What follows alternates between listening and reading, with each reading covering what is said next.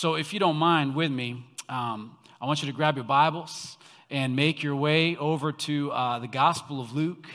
And this morning, on behalf of my family, my wife Natalia, my two kids, Micah and Charlotte, I just want to wish every person here a very Merry Christmas.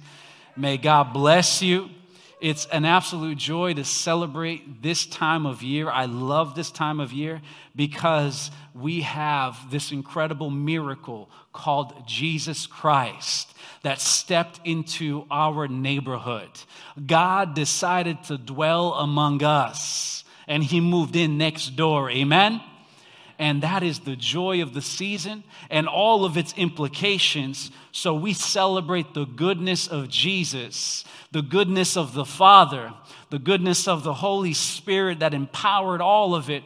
Uh, and so we're just excited for this time. And during this time of year, we've been talking these last couple of weeks that it's a time and a season where we tend to pick up a lot of things we pick up a lot of appointments and parties, and we pick up, you know, some extra weight. We pick up some gifts that we don't need. We pick up some debt into those credit cards because we want to give all these gifts away. We pick up a lot of things, some of it emotional, relational. We pick up some things that just end up holding us back. And so we've been talking through a series called Giving Up on Christmas. And we've been talking about letting go of some things that hold us back spiritually. And today, this morning, I want to draw from the Christmas story and I want to talk to you about giving up control. Say amen. Now, out of curiosity, how many of you can honestly say that there is at least one area of your life that you love to control? Lift up your hands. And for those of you who are resisting the urge, I see it, of lifting up the hands of somebody else, just put up your hand too. You might as well. We just love to control, don't we? God is going to speak to us out of the Christmas story today, all right? So open up your Bibles with me to Luke chapter 1, and I want you to take a look starting in verse 26. Let's review Luke's account of Jesus' birth, his arrival, that first Christmas. Let's draw some things out of this. Father, I just pray that before we read, that your presence is in this place and that you are near and dear to us. I pray, Lord, that your power, which is surpasses all of our understanding, I pray that you would move upon hearts today. That, Lord, today there are people here that need an encounter with you to start a relationship or restart a relationship. Father, I pray that today nothing impedes them from doing so. Father, that there's men and women here looking for a place to call their church home, their faith family. I pray, Lord, that nothing will stop them from saying, Today, Celebration International Church became that place for me. Father, I know that there's people in here that are victorious. And although the enemy wants to lie to them, Father, I know that you're bringing them to victory in Jesus' mighty name. And all of God's people say, Amen. Amen. All right. if you're in Luke chapter 1, verse 26, say amen. amen. Amen. In the sixth month, the angel Gabriel was sent from God to a city of Galilee named Nazareth, to a virgin betrothed to a man whose name was Joseph, of the house of David. And the virgin's name was Mary. And he came to her and said, Greetings, O favored one. The Lord is with you. But she was greatly troubled at the saying and tried to discern what sort of greeting this might be. Anybody, are you, are you tracking and relating with Mary? Another translation of the Bible puts it, maybe this is what you've read in your pages, that she was confused and disturbed. Does anybody here use any of those words to describe your circumstance? You're wondering, why this? Why that? How, how did I get into this position? You're considering how am I going to get out of this circumstance? And what am I going to do? Who am I going to turn to? What am I going to, you know, think and now face because of this? How can I manage? And you are living in the midst of a troubled heart. Anybody? The angel spoke, and she was greatly troubled trying to discern what kind of greeting this might be. And the angel said to her, Do not be afraid. Do not be afraid, Mary, for you have found favor with God, and behold, you will conceive in your womb and bear a son, and you shall call his name Jesus and he will be great and will be called the Son of the Most High. And the Lord will give to him the throne of his father David, and he will reign over the house of Jacob forever. And his kingdom there will be no end. And Mary said to the angel, How will this be, since I am a virgin? And the angel answered her, The Most High, the Holy Spirit will come upon you, and the power of the Most High will overshadow you. Therefore, the child will be born, will be called holy, the Son of God. Verse 38, jump down. And Mary said, Hold the phone. Hold your horses, angels. Hold up, this just will not work for me, Michelle. Just wait one second, Sharon. This is not going to work for me. At the very least, if this goes down the way you're saying, then that means by the time the wedding day comes around, I will be ready to pop. That just won't work. It won't work. See, I've, I've waited too long for this day. Victoria. I have, you know, I have spent too much money, Clara. I have eaten too much rabbit food, I mean, salads, in order for me to fit into that dress. This is not going to work for me. Verse 38, that's what your Bible says, right? She says, Behold, I am the servant of the Lord let it be to me according to your word. Turn to your neighbor and say, Let it be. For those of you sitting next to your spouse, you're welcome. You've been waiting to say that for a while. Let it be. Now, for those of you who don't have a spouse next to you, and for those of you who do, I want you to stop for a second and I want you to say it to yourself let it be. Let that sink in. Say it, say it one more time. How does that sound? Say it one more time. Let it be. You might be thinking, Pastor, why are you repeating this to me today on Christmas Eve? Are you implying, Pastor, that I'm controlling? Pastor, I'm not controlling. I'm just a very helpful person. I just help everybody all the time. Everywhere I go, I'm helpful. How do you confuse that with controlling? I'm helpful. Friends, let's just face it, some of us are very controlling, aren't we? I'm lifting up my hand. My wife will testify. The staff will say sometimes, Yes, Pastor, you are controlling. Let it be. See, some of us are so controlling, we want to control everything that people thinks about us, don't we? All right, you're in church today. Tell the truth and shame the devil. How many times did it take you snapping that Christmas picture? 23 times?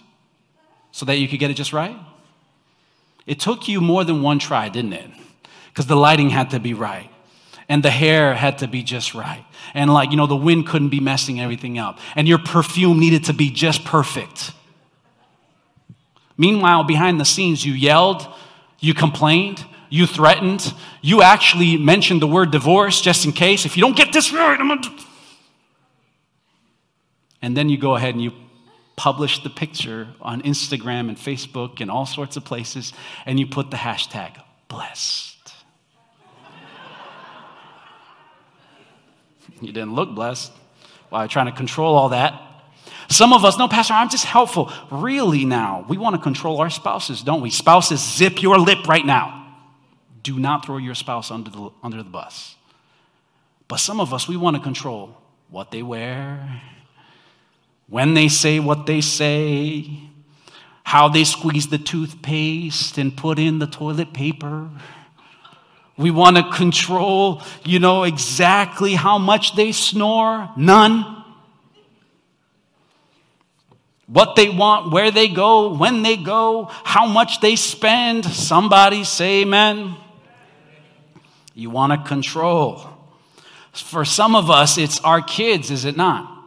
We also want to control what they wear, where they go, who they hang with, you know, what college they're gonna go to, how much money they're gonna make, when they're gonna find their spouse, when they're gonna actually marry their spouse, how many grandkids they're gonna give you, and exactly how they're gonna take care of you in old age, no? Kids, zip it. You still got Christmas tomorrow, you know what I'm saying? So you don't want to mess it up. We want to control. We like to control.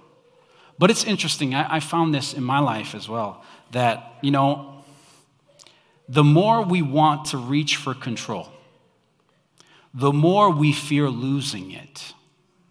And the more we fear losing control, the more we want to control because we want to avoid the fear and the loss.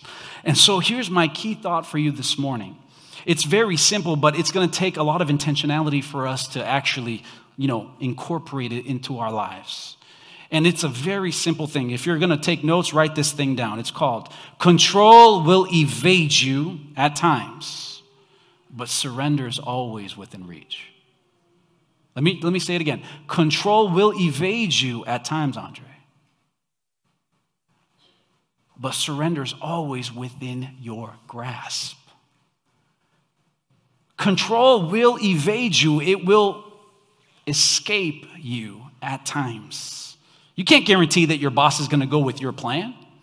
You can't guarantee that your spouse will behave the way you want at the dinner party. You cannot control and, and hold on to what your kids are going to do. They're going to live out every one of your single dreams that you ever had for them. They're going to live it out perfectly. We can't control the fact that, you know what, we might not get our finances exactly perfect or demand and command our health to be exactly where we want it to be. Control will evade us at times, but surrender is always within reach. Mary said, Let it be. Mary said, I surrender. Wow. I surrender. Let's say one more time for good measure. Let it be. But, Pastor, I know we're looking at the Christmas story and it's beautiful and all that wonderful stuff, but you know what? It was easy for Mary to surrender. After all, she is the Virgin Mary. She's Mary.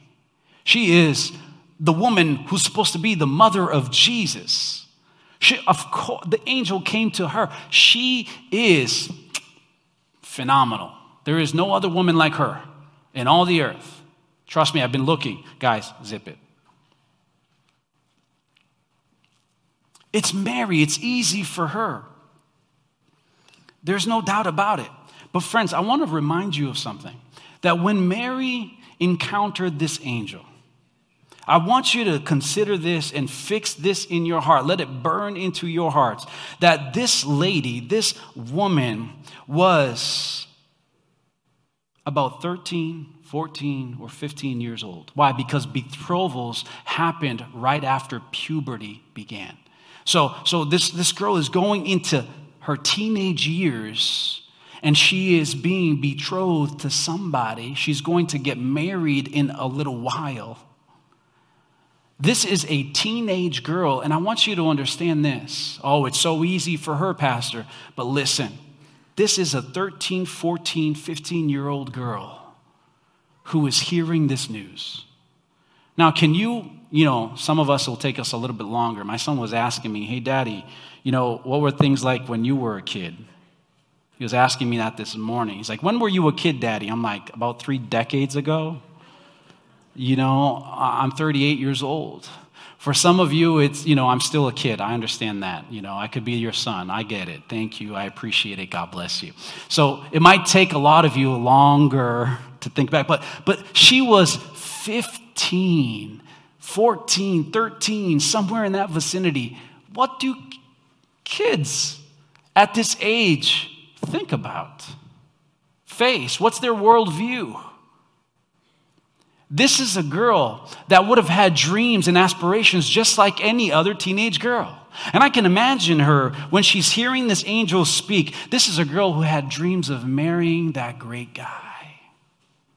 One day, I'm going to get married to a great guy who's going to be strong and handsome and charming. And oh boy, he drives a nice donkey. I'm going to marry this guy who's got a great job and he's got a bright future. I'm going to marry this guy who's so good. He is such a nice, gentle person to me, but he is rugged at the same time and can protect me when necessary. I'm going to marry this great guy who is so humble but yet assertive. I'm going to meet this great guy one day and he is going to be godly oh, I'm going to meet this guy because I got dreams of a great one. I can imagine this girl being a girl who had dreams of a perfect love story. When I meet this guy, he's going to ask me out in the midst of my friends, in front of everybody, in such a romantic way. Everybody's going to be saying, Ooh, he's so dreamy.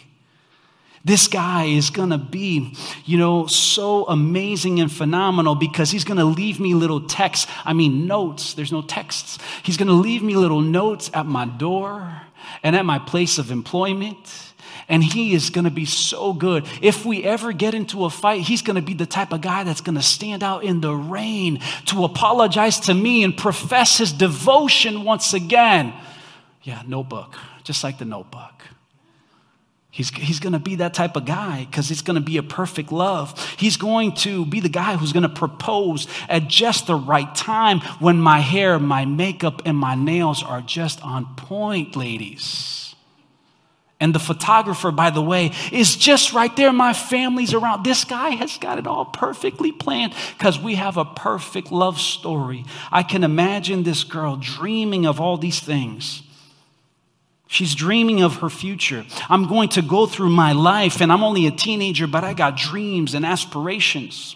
I'm going to, you know, uh, uh, get connected and have favor in my community, and I'm going to apply for my job. I've been working on my resume, and I'm going to climb the corporate ladder, and I'm going to get to my dreams, and I'm going to be a boss lady, and I'm going to uh, overcome so many things, and I'm going to advance. And when the time is right, I'm going to marry that beautiful, handsome, amazing man who's an incredible love story. We're going to have two kids. We're going to have a boy and a girl, so we got one of each, and we're good. And then we're going to go buy a nice house in the suburbs of Bethlehem. And I'm going to have, you know, my nice little house with the white picket fence and a stable for my donkey and my own fig tree, and it's going to be beautiful. This girl had dreams. Pastor, it's easy for her to say, let it be. But, friends, let me just tell you, she was a girl just like you. She was a person just like you. She had dreams and aspirations just like you. Yet the Lord sends an angel and he says, Hey, Mary, God has other plans for you. How many of us have dreams and aspirations? How many of you had dreams and aspirations? Sometimes we have to speak in the past tense because for some whatever reason, life gets in the way and things happen, and then some people forget that they had dreams and aspirations. Some of you, you thought that that job was going to be the perfect job when you took it. You never considered that an acquisition was coming, and now you don't even know. Are you going to be one of the people on the chopping block? And your bills need to get paid. For some of us, you know, you had dreams and aspirations and you've planned to have a handful of kids. Maybe you wanted to populate a soccer team. I don't know, but you've been having a hard time conceiving child number one. Maybe some folks here, you, you thought, hey, man, I'm having two kids and that's it. And now all of a sudden, child number three is on the way, and you're like, yeah, I did not plan for this. How many of us had dreams? Maybe right now at your house, underneath your Christmas tree, are presents that will remain unopened because there's one less person in your life this year. Just happened. You were planning for it, but for whatever reason death, separation, divorce, you know, whatever there are things that happen outside of our control, and now the plans that you had are not so there. It was so easy, Pastor, for Mary. No. She was just a normal person, just like you and me, with dreams and aspirations. But secondly, she was a girl who had visibility into the future, just like you and I. Well, we read her story, we have the scriptures, so I'd argue we probably have a little bit more visibility than she does when she's encountering all of this. Don't lose sight of the fact that she did not know the end of her story. We come to the Christmas story every year and we, we celebrate the joy of Christmas, but let me just remind you that Mary did not know the end of the story. She couldn't see that three decades later that her son Jesus would be nailed to a cross that he would die on that cross and be buried in a borrowed tomb. She could not see that God would raise him from the dead on the third day. She could not see the ascension into heaven, the veil being torn, the chorus of angels. She could not see all of these things. She couldn't see him taking his rightful place at the right hand of the Father. She couldn't see any of it. She couldn't know any of it. And so we read her story and we say, easy for Mary. But her story, although written by God, it was not yet revealed to her. She had a word from the angel. Oh, blessed and highly favored one, this is going to happen to you. Friends, likewise, I want you to understand that me and you, we don't have the end from the beginning. We haven't seen yet what's going to happen in our story. We might know glips and snippets and promises and generalities, but here is the deal. No matter whether we can see into the future crystal clearly or not, what we do have and what Mary had is we all have a choice. Say choice. We've got a choice. Control will evade us at times, but surrender is always within reach. We've got a choice. Mary chose to surrender to God's destiny versus controlling her own dreams. Mary chose to settle on God's purposes rather than her own plans. Mary was a woman who chose, even though she did not understand it all, she picked calling over control. Friend, I call that trust. Mary chose to trust. Because although control will evade us at times, surrender is always within our grasp. This is a woman who said to that angel, Let it be. And so I'm, I'm going to speak to myself today. I don't have groundbreaking, revolutionary, you know, message for you this morning, but what I do want to encourage you in is that God is inviting you into something. So let me speak for myself because this has just weighed on me this week that maybe you might relate with me, maybe you won't. But the more I find myself trying to control, the more I overestimate my ability to do so. And the more I overestimate my ability to do so, the more I underestimate God's power. This is me. It might not be you. So, with that, I say, pray for me. Pray for your pastor. The more I overestimate my ability to control, the more I underestimate God's power and his ability to lead. Exposing to me that my desire to control is rooted in the lack of faith. It's a trust issue when you get to the bottom of it. That's what it was for Mary a trust issue to which she said, I will choose to trust. Period. More than ever before, our culture is speaking a narrative to us, and it's saying, Look, you've got to make things happen. You got to go out there and pursue and accomplish and overcome.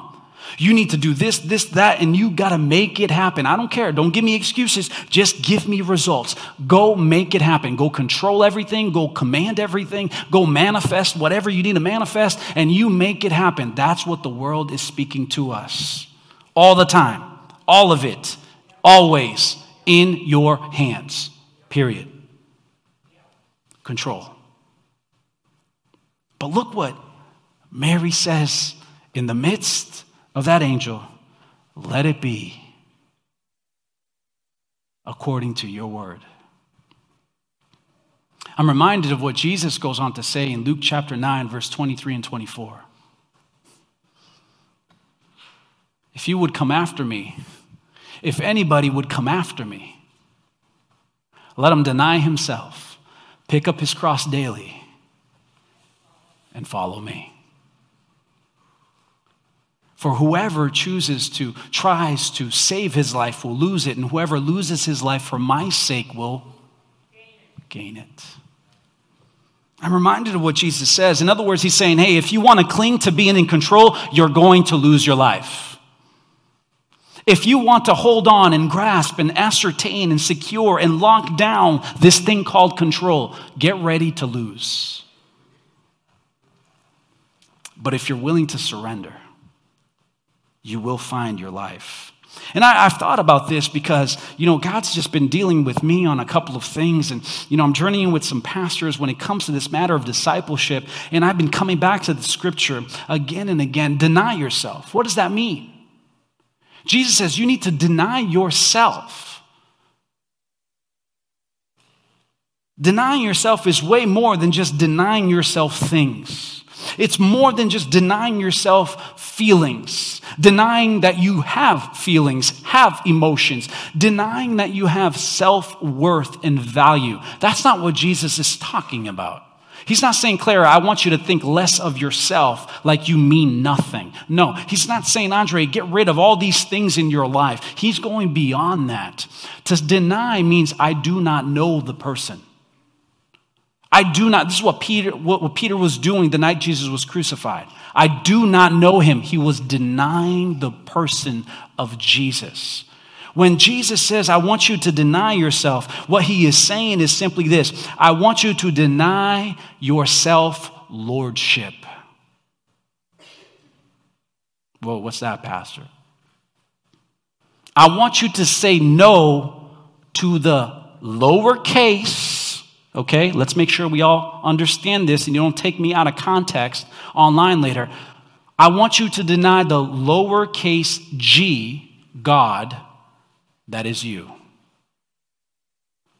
I want you to no longer bow down to the God of self. That's what he's saying. I want you to say, I do not know God, Brian. I do not know this person that wants to control and be the God and the end all be all for everything and all things, who dictates every decision and makes every choice and, and, and, and satisfy every urges and all that. I want you to no longer bow down to that Lord within yourself. Are you tracking with me? I want you to pick up your cross daily, by the way. What is he talking about?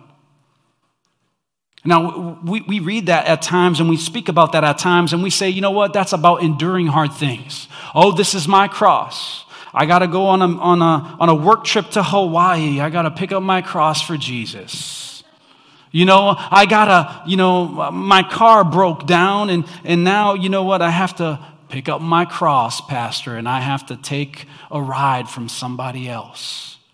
We, we, we you know, stream it down to enduring hardship. But I want you to put this into the context of Jesus' day. Pick up your cross. The Romans would crucify people as a method of execution.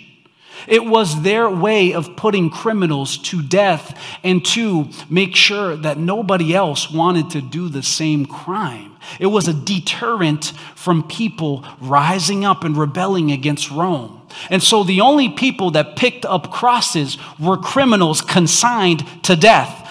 Men and women who had been publicly slated, scheduled for death. And so the logical thing is if you're picking up a cross, Sharon, it means that for all intents and purposes, you are a woman that has already been dead to aspirations and dreams and plans in this world because your life is about to come to an end. So when he says, I want you to pick up your cross daily, he's not just saying, Kenan, I want you to pick up your cross and endure the hardship that you're working 80 hours plus a week this, this time and season of your life, and you're living on a suitcase in a hotel from hotel. No, no, no. He's trying to say, look, you are already scheduled to die.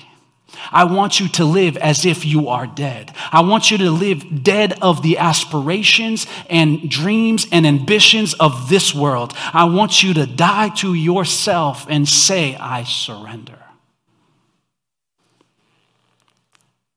And then he says, Lose your life so that you may gain it. Come follow me. Don't try to control, but be willing to lose it for my sake. What is he saying? That if we are to surrender, to lose our lives, it means that we invest all that we are and all that we have for the sake of Jesus and his gospel. That means our talents, that means our home, that means our wallet, that means our time, that means our devotion, our body, everything that we have. We use it for him and by him and through him and to him, and we bring him glory.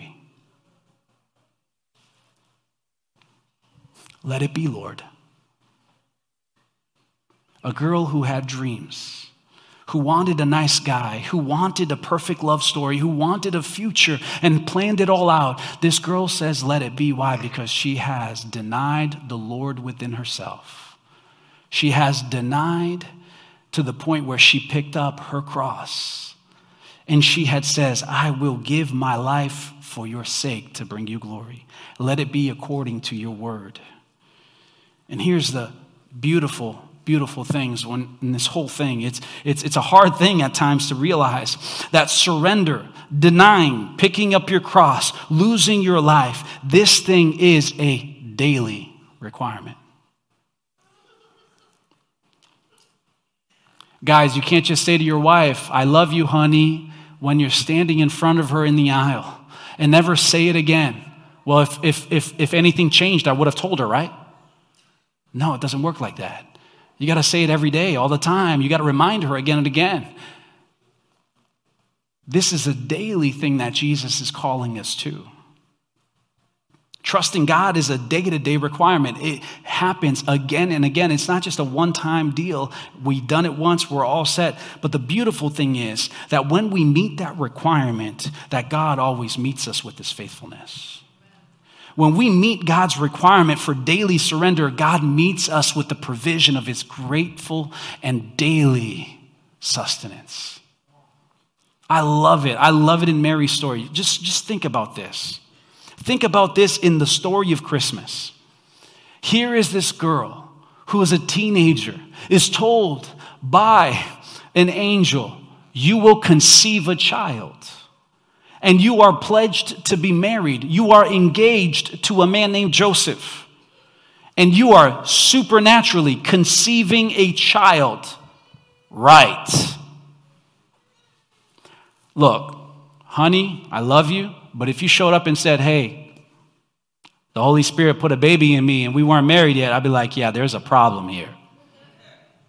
I'm being honest because I'm a sinner saved by God's grace. Some of y'all might be more holy than me and say, I believe you, hook, line, and sinker, no problem, let's go. Think about her situation. She is a virgin. I don't even know what it looks like to be naked in front of a guy, but yet somehow I am pregnant. And what does God do? She says, Lord, let it be. And God shows up, and what does he do? He goes and he visits Joseph, and he gives him a dream. Hey, Joseph, what she is saying is true. I sign off on this message and I approve it because it is the gospel truth. What is that if not God's faithfulness? The whole town is gossiping about her, Andrew. The whole town is talking about, did you hear about Mary? Yeah, yeah, yeah. She says she, she doesn't know Joseph in that way. But I saw her, you know. I saw them going out after they went out for lunch that day on that date. I saw them. They go into a back corner somewhere in an alley. I don't know where they went. But I saw them together when nobody else was around. And everybody's talking about Mary.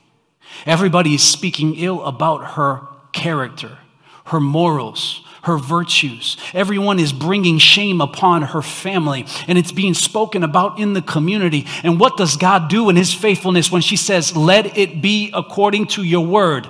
The Holy Spirit comes and gives a message to Elizabeth, her cousin. And he confirms to Elizabeth. When Elizabeth comes before Mary, the baby within Elizabeth jumps, and the Holy Spirit kicks up that child, and, and, and she feels a supernatural you know, revelation from God. This is the Son of God within you.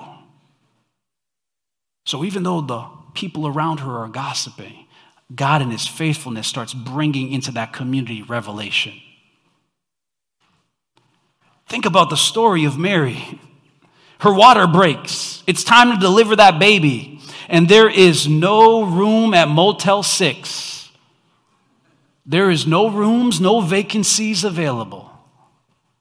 So, what does God do when this woman says, Let it be according to your word? She trusts God and God provides a place. That's his faithfulness.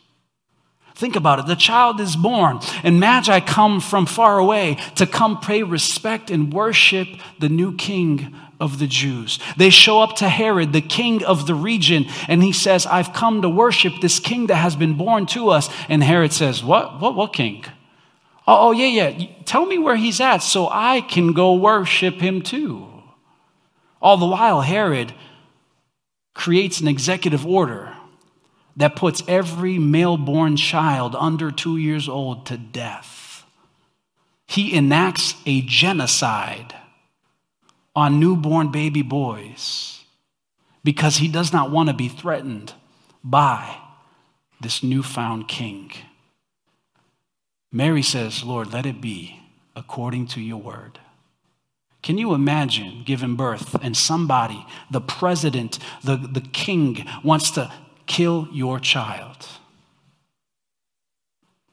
So God directs wise men to come to Mary and Joseph and bring gifts and resources? How are they going to pay their bills? How are they going to survive? If they have to live on the run, they don't have the ability to go about their regular jobs, to go about their regular homes, and, and to be in the community where they are supported and cared for. God guides wise men to bring them gifts in his faithfulness. God guides the wise men to not go back to Herod and disclose Mary's location. If that's not God's faithfulness, I don't know what is, church. God guides Joseph and Mary to leave Israel and go to Egypt where they're going to be safe. God keeps them there until Herod dies, and then he brings them back into their homeland. See, if that is not God's faithfulness, I don't know what is.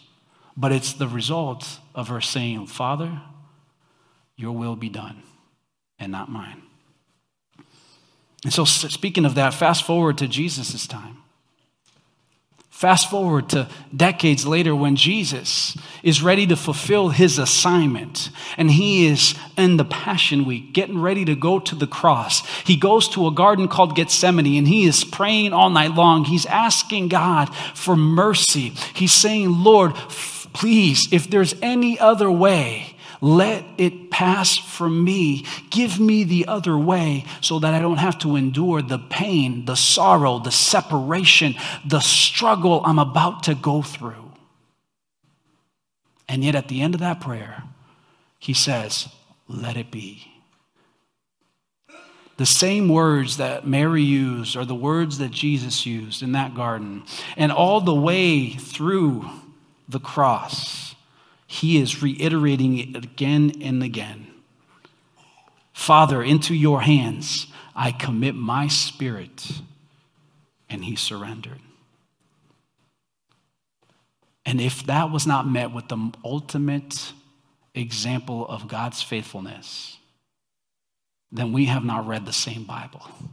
For if you read Philippians chapter 2, it tells us that Jesus did not consider equality with God something to be grasped, something to be controlled. I'm going to control how this is going to happen, God. You want men and women reconciled to you because of sin? I'm going to control it and declare that it's going to happen in this way, that way, and that way. And by the way, I will not go to the cross for this. It'll happen in a different. No, no, no. He emptied himself. Surrender. Took on the form of a man. Became a humble servant to the point of death and death on the cross. And then it says, and for this reason, God has given him the name above every name. The name by which every man will confess and every knee will bow that Christ is Lord. When we surrender, God meets us with faithfulness. He did it for Mary, He did it for Jesus, He's done it for us. So this morning, I don't know, church, what you're going through. I don't know what it is that you're trying to control. I don't know what it is that you're trying to manipulate and work out and, and have work in a positive way, the way you intended and dreamed. I don't know what it is that God is inviting you to surrender today. The team can come on back. But I'm inviting you for one thing this morning. I invite you to consider surrender. I invite you to turn it over to Jesus. I invite you to give God a chance to show off his faithfulness. Pastor, God never shows up in my circumstance. He's never done anything for me and my family. Have you given him a chance? Yeah, yeah, I've, I've given him a chance. I, have I've done all this. You know what? Okay, so tell me about this area. Like, oh, no, God can't touch that. He can touch everything else, but not this. I invite you, give God a chance to show off his faithfulness. What's your burden this morning? What is it? Come on, team, let's go. Uh, what is your burden this morning? What is it that you're working on, that you're trying to resolve and trying to control? Is it a, a money problem? Is it a relational problem? Is it a financial issue? Is it a health concern? Is it a doctor's note? Is it that child that is going in his own way and doesn't want anything to do with you? What is it that you're trying to control? Is it that anxiety, that fear, that worry, that burden? Is it some addiction that you just have not been able to shake? What is it that you are trying to control this morning? Is it shame? Is it guilt? Whatever it is, I invite you to give it to God. Give him whatever it is that you're trying to control. For the scriptures tells us, 1 Peter chapter 5 verse 7 cast your cares and all your worries and your anxieties on him your father because he cares for you i invite you to stand with me as you consider this invitation this morning on this christmas eve i want to turn back to mary luke chapter 1 when the angel appeared to her Look at what else it says. He's speaking an incredible revelation to this young girl in the midst of her life. And he says this The Lord is with you. The Lord is with you. He is with you. Emmanuel, God with us. God who came to dwell among us. See, every other religion has man working to one day get up to God, but ours says this that God goes beyond religion. He came down to abide with his people. He came down to make a way where there was no way. So this morning, I invite you to say yes to him and feel his presence.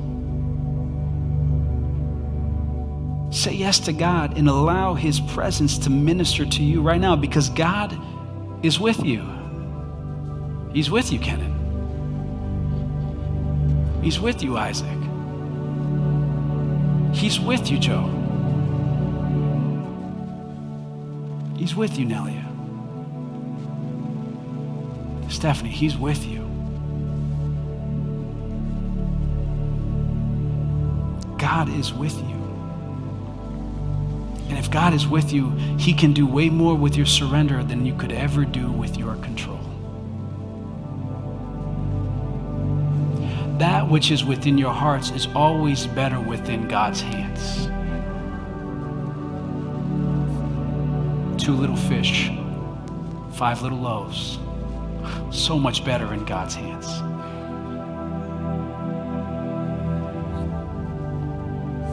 a Peter who thought he was the best fisherman over, so much better in the Lord's hands. Became the rock that established the church. Your surrender is better in his hands. I don't know what you're going through. I don't know what you're holding on to. But I promise you that if you let it go to him, He'll show you his faithfulness. Let's pray together. I want you to bow your, your heads and close your eyes for just a moment.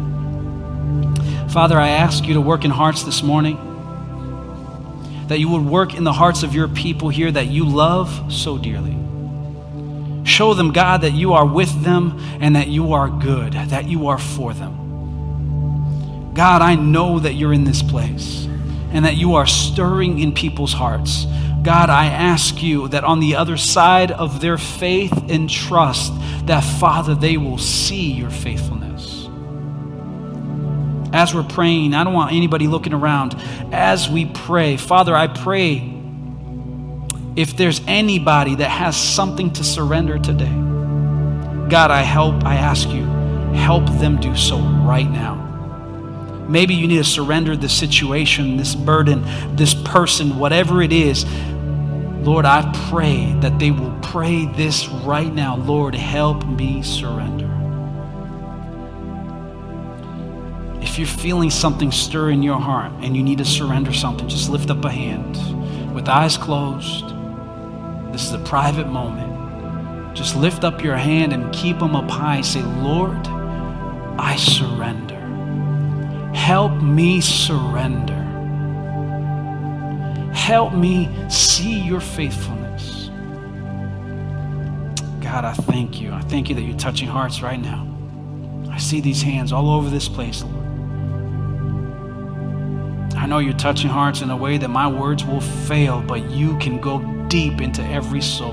Father, I thank you that you're moving. and in the same way that Mary said it, but then she lived it, Father, I pray that you would help everyone that's lifted up a hand, that you would help them live it every day of their lives. That they won't give it to you today and take it back tomorrow. But Father, I pray that it would be let it be. Not our wills, but yours, Lord Jesus. Lord, I pray that even though they might not understand what's happening, they not might be able to see what's coming down the road, but Father, I pray that they will be able to see the choice within their hands always, that they can surrender to you. Father, I pray, help us. As we keep praying, again, eyes closed, heads bowed, on a day like today, I know that there's people who are realizing that we've tried to live a partially surrendered life. And the reality is, there is no such thing. You can't put 99 cents in the Coke machine and want a Coke. You got to put the full dollar in. You got to pay the full price. In the same way, there's people here, you've realized either you live partially surrendered or you there is no ounce of surrender in your life.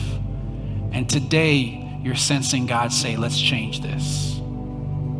There's something happening in you right now. You're sensing God's love. You're sensing His presence. You're realizing what God did at Christmas when He came into this world. You're sensing that God has come here. He was born of a virgin. He lived on this earth a sinless life. He did all of this stuff. He was not born of man, but he was born of the Spirit so that he would not inherit the sinful nature of man, but he would carry the full essence of deity. And when he went on that cross, he was the only one fit to do so because he was blameless and he laid his life down for you. You're sensing this. And you need to say, Lord, if you surrender that much, I need to surrender to you. If that's you today, I just want you to lift up your hand. Because God's promised you faithfulness that when you call on his name, you shall be saved. That's the greatest faithfulness of all. That when you call upon his name and have faith in your heart that Jesus Christ is Lord, that he makes you brand new as he forgives you of your sins. So if that's you this day, I want you to just lift up a hand. Our team's going to put something in your hand. If you're saying, Jesus, I surrender to you my life. I need you to come into my life. I need to restart a relationship with you or begin one for the first time. If that's you, lift up your hand today. Our team wants to put something in it. God bless you over here.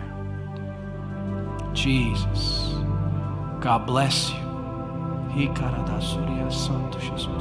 Come on, church, let's give it up for Jesus as we're praying with our eyes closed. The Bible tells us that there is a celebration in heaven.